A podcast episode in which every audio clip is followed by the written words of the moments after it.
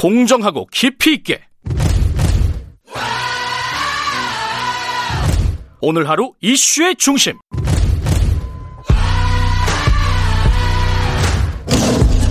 김경래의 최강 시사.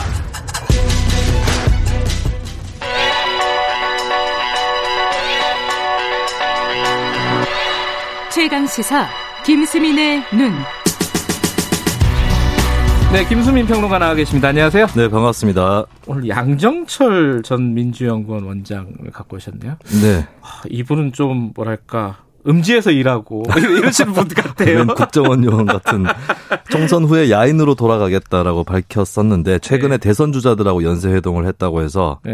네, 준비를 해왔습니다. 이분은 어떤 사람이에요? 워낙 이렇게 공식적인 직함을 민주연구원장 말고는 잘안 맡았었잖아요. 그렇습니다. 그렇죠? 어떤 매력, 어떤 능력이 있는 네. 사람입니까? 그러니까 전략가라고 하는 것은 다들 인정하는 건데 그렇다면 음. 어떤 역량이 있는 것일까? 제가 음. 조금 취재를 해봤습니다. 네. 양 원장이 양 전 원장이 과거에 언론 노보 기자였었거든요. 네. 언론 노조에서 내는 그 매체라고 하면 이제 미디어의 미디어라고 할 수 있을 거예요. 음흠. 그래서 언론에 대한 그 체크를 늘상 해야 되는 직업인데 양 전 원장의 역량은 그 조각처럼 흩어져 있는 뉴스들을 타임테이블을 맞춰서 전체 흐름을 읽어내는데 탁월한 음, 능력이 있다. 김수민 평론가랑 비슷한 능력을 갖고 아유 고맙습니다. 그리고 이제 양전 원장이 특이한 거는 이제 86 학생운동권 출신이긴 한데 네. 졸업 이후에 한보라든지 나산, 스카이라이프 이런 기업에 또 재직을 아, 했었습니다. 그런 음. 경험들도 또 도움이 되지 않았을까 싶고 네. 어, 노무현 전 대통령 청와대에서 어, 최연소 비서관을 또 지내기도 했던 그런 음. 능력을 인정받았던 인사이기도 하죠. 문재인의 운명의 기획자 라고도 또 알려져 있죠. 예. 어찌됐든 그 이런 전략가 어, 어떤 조각조각 퍼즐 같은 뉴스를 맞추는 능력이 있다. 근데 최근에 대선 주자들하고 만났 누구 누구를 만났습니까? 이낙연 대표 이재명 지사는 물론이고 네. 정세균 총리, 임종석 전 실장, 김경수 경남지사, 이광재 김두관 의원, 잠재적 주자들까지 어허. 포함이 된 것으로 알려졌는데요. 예. 과거에도 이재명 지사, 김경수 지사랑 같이 사진을 찍은 회동 예, 때 기억납니다. 예. 예. 이런 행보를 뭐라고 평가를 할 수 있을까? 저는 이제 원팀을 지향하는 행보이고 횡으로 엮고 종으로 묶는다라고 표현을 음. 할수 있을 것 같아요. 이재명, 김경수 이렇게 같이 찍은 사진 그때 당시에 민주당 내에서 좀 이재명 지사를 두고 여러 가지 당원들 간의 논란이랄까 이런 게 많이 있었는데 그러니까 같은 팀이다. 예. 그렇죠. 같은 팀이다라고 하는 신호를 보여준 것이고 이낙연 대표는 당시에 총리였기 때문에 제외가 된 것 같은데 이 정당의 역사를 살펴보면 대선 주자가 되는 과정에서 당의 균열이 생깁니다. 음흠. 승자가 당권을 잡고 뭐 구주류는 몰락하고 이런 역사가 되풀이되는데 이런 반란 가능성을 없애려고 진압을 해도 또 탈당 사태라든지 또 다른 분란이 일어날 수 있거든요. 이것을 다 묶어서 가겠다. 과거의 전례를 음. 되풀이하지 않겠다. 이런 전략이라고 볼 수 있겠습니다. 지금 말씀하신 건 어, 횡으로 엮는다 이런 뜻일 것 같고 네. 아까 종으로도 묶는다 그랬는데 이건 뭐예요?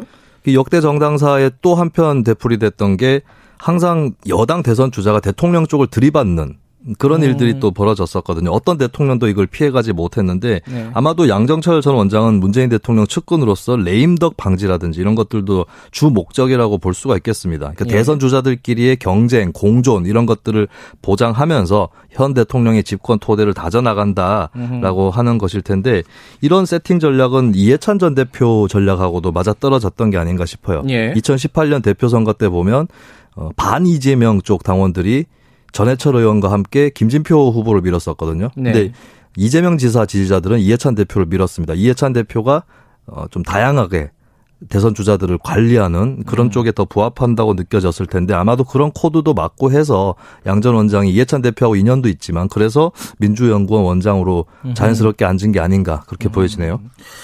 이 민주연구원 원장 할 때도 어 원래 민주연구원은 이제 연구 조직이라서 네. 앞으로 잘 안 나서는데 굉장히 횡보가 컸어요, 그죠? 그렇습니다. 뭐 지자체 쪽 연구원들하고 MOU를 연속으로 음. 체결을 하다가 급기야는 중국 공산당의 중앙 당교라고 어, 스케일 크네요. 네, 당의 학교하고도 협약을 예. 했습니다. 공산당이기 때문에 또 화제가 됐던 것 같은데 그 와중에 또 서훈 당시 국정원장이나 윤석열 당시 서울중앙지검장하고 회동했다. 음. 이것은 뭐 올바른 건가 아닌가 이런 논란도 한편으로는 예, 불러일으키기도 예. 했었는데 이러면서 또 잘 나가는 행보를 보여주기도 하면서 악역도 맡았었어요. 음. 민주당 위성정당 만들 때 전면에 맞아요. 부상을 한 적이 있었고 예. 창원 성산에서 정의당 민주당 단일화가 논의될 때 내려가서 안 한다.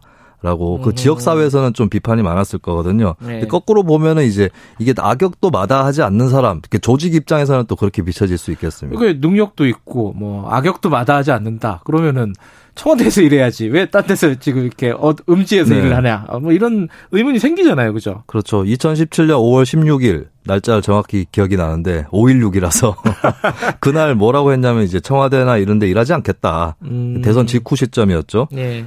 언론 인터뷰에서 보면 세 사람이 수혈되는 인적 구조를 만들어야 한다 네. 또 집권 후반기에 주로 측근의 실수 때문에 위기가 왔다 이런 얘기를 했습니다. 그리고 이제 시스템을 깰 수 없다 이런 얘기도 했는데 근데 저는 오히려 이 시스템에 대해서 좀 다시 생각을 해봐야 되지 않을까 싶습니다. 어떻게 보면 청와대에 진짜 대통령하고 손발을 오래 맞췄던 사람이 측근으로 들어가 있는 게 더 나을 수 있는 거거든요. 네. 근데 문제는 한국의 청와대가 지나치게 힘이 쏠려 있는 과정에서 청와대 측근이 들어가면 전횡이 우려된다 이래 가지고 네. 역대 정부에서도 측근들이 청와대 안 들어가는 그런 시스템이었었거든요. 음흠. 근데 차라리 청와대 측근들이 들어가고 청와대보다는 여당이나 내각에 어, 중진 포스트에 음. 해당하는 사람들이 들어가 있는 그런 구조로 좀 바꿔야 될 텐데 이게 쉽지 않은 것 같아요. 그랬던 적은 없었던 것 같습니다. 네, 역대 그렇죠? 정권들이 네. 대부분 뭐 정도의 차이는 있겠지만 청와대 쪽에 중심을 실어왔고 오히려 그렇기 때문에 어떻게 보면 청와대에 들어가 있는 게 더 적합할 수 있는 인사가 청와대에 음. 들어가지 않는 그런 현상이 벌어진 게 아닌가 싶습니다. 요번에 지금 뭐 청와대 인사가 있을 거잖아요. 네. 뭐 들어갈까요? 어떻게 보세요?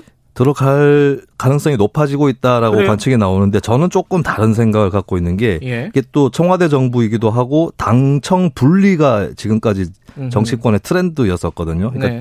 정치권에 그렇게 깊이 개입하지 않는 그런 것이 청와대의 미덕처럼 되어버렸는데 그렇다면 양 전 원장이 청와대 들어가게 되면 향후에 대선이라든지 이런 것들 기획하는데 오히려 차질이 빚어질 수도 아. 있습니다.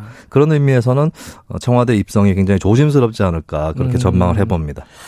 이사공원님이 어, 김수민님의 평론은 정말 귀에 쏙쏙 들어옵니다. 목소리도 편안하시고, 네. 예, 어, 좋은 말 예, 가족이신가봐요. 쏙쏙 들어가는데 쉽게 빠져나갈 수도 있다. 주의하시기 바랍니다. 건강 잘 챙기시라고 이렇게 문자 보내주셨습니다. 감사합니다. 자, 김수민의 눈이었습니다. 고맙습니다. 예, 고맙습니다. 2분 여기까지 하고요. 3부에서는 추적 20분 준비되어 있고 코로나 상황도 좀 알아보겠습니다. 일부 지역국에서는 해당 지역 방송 보내드립니다.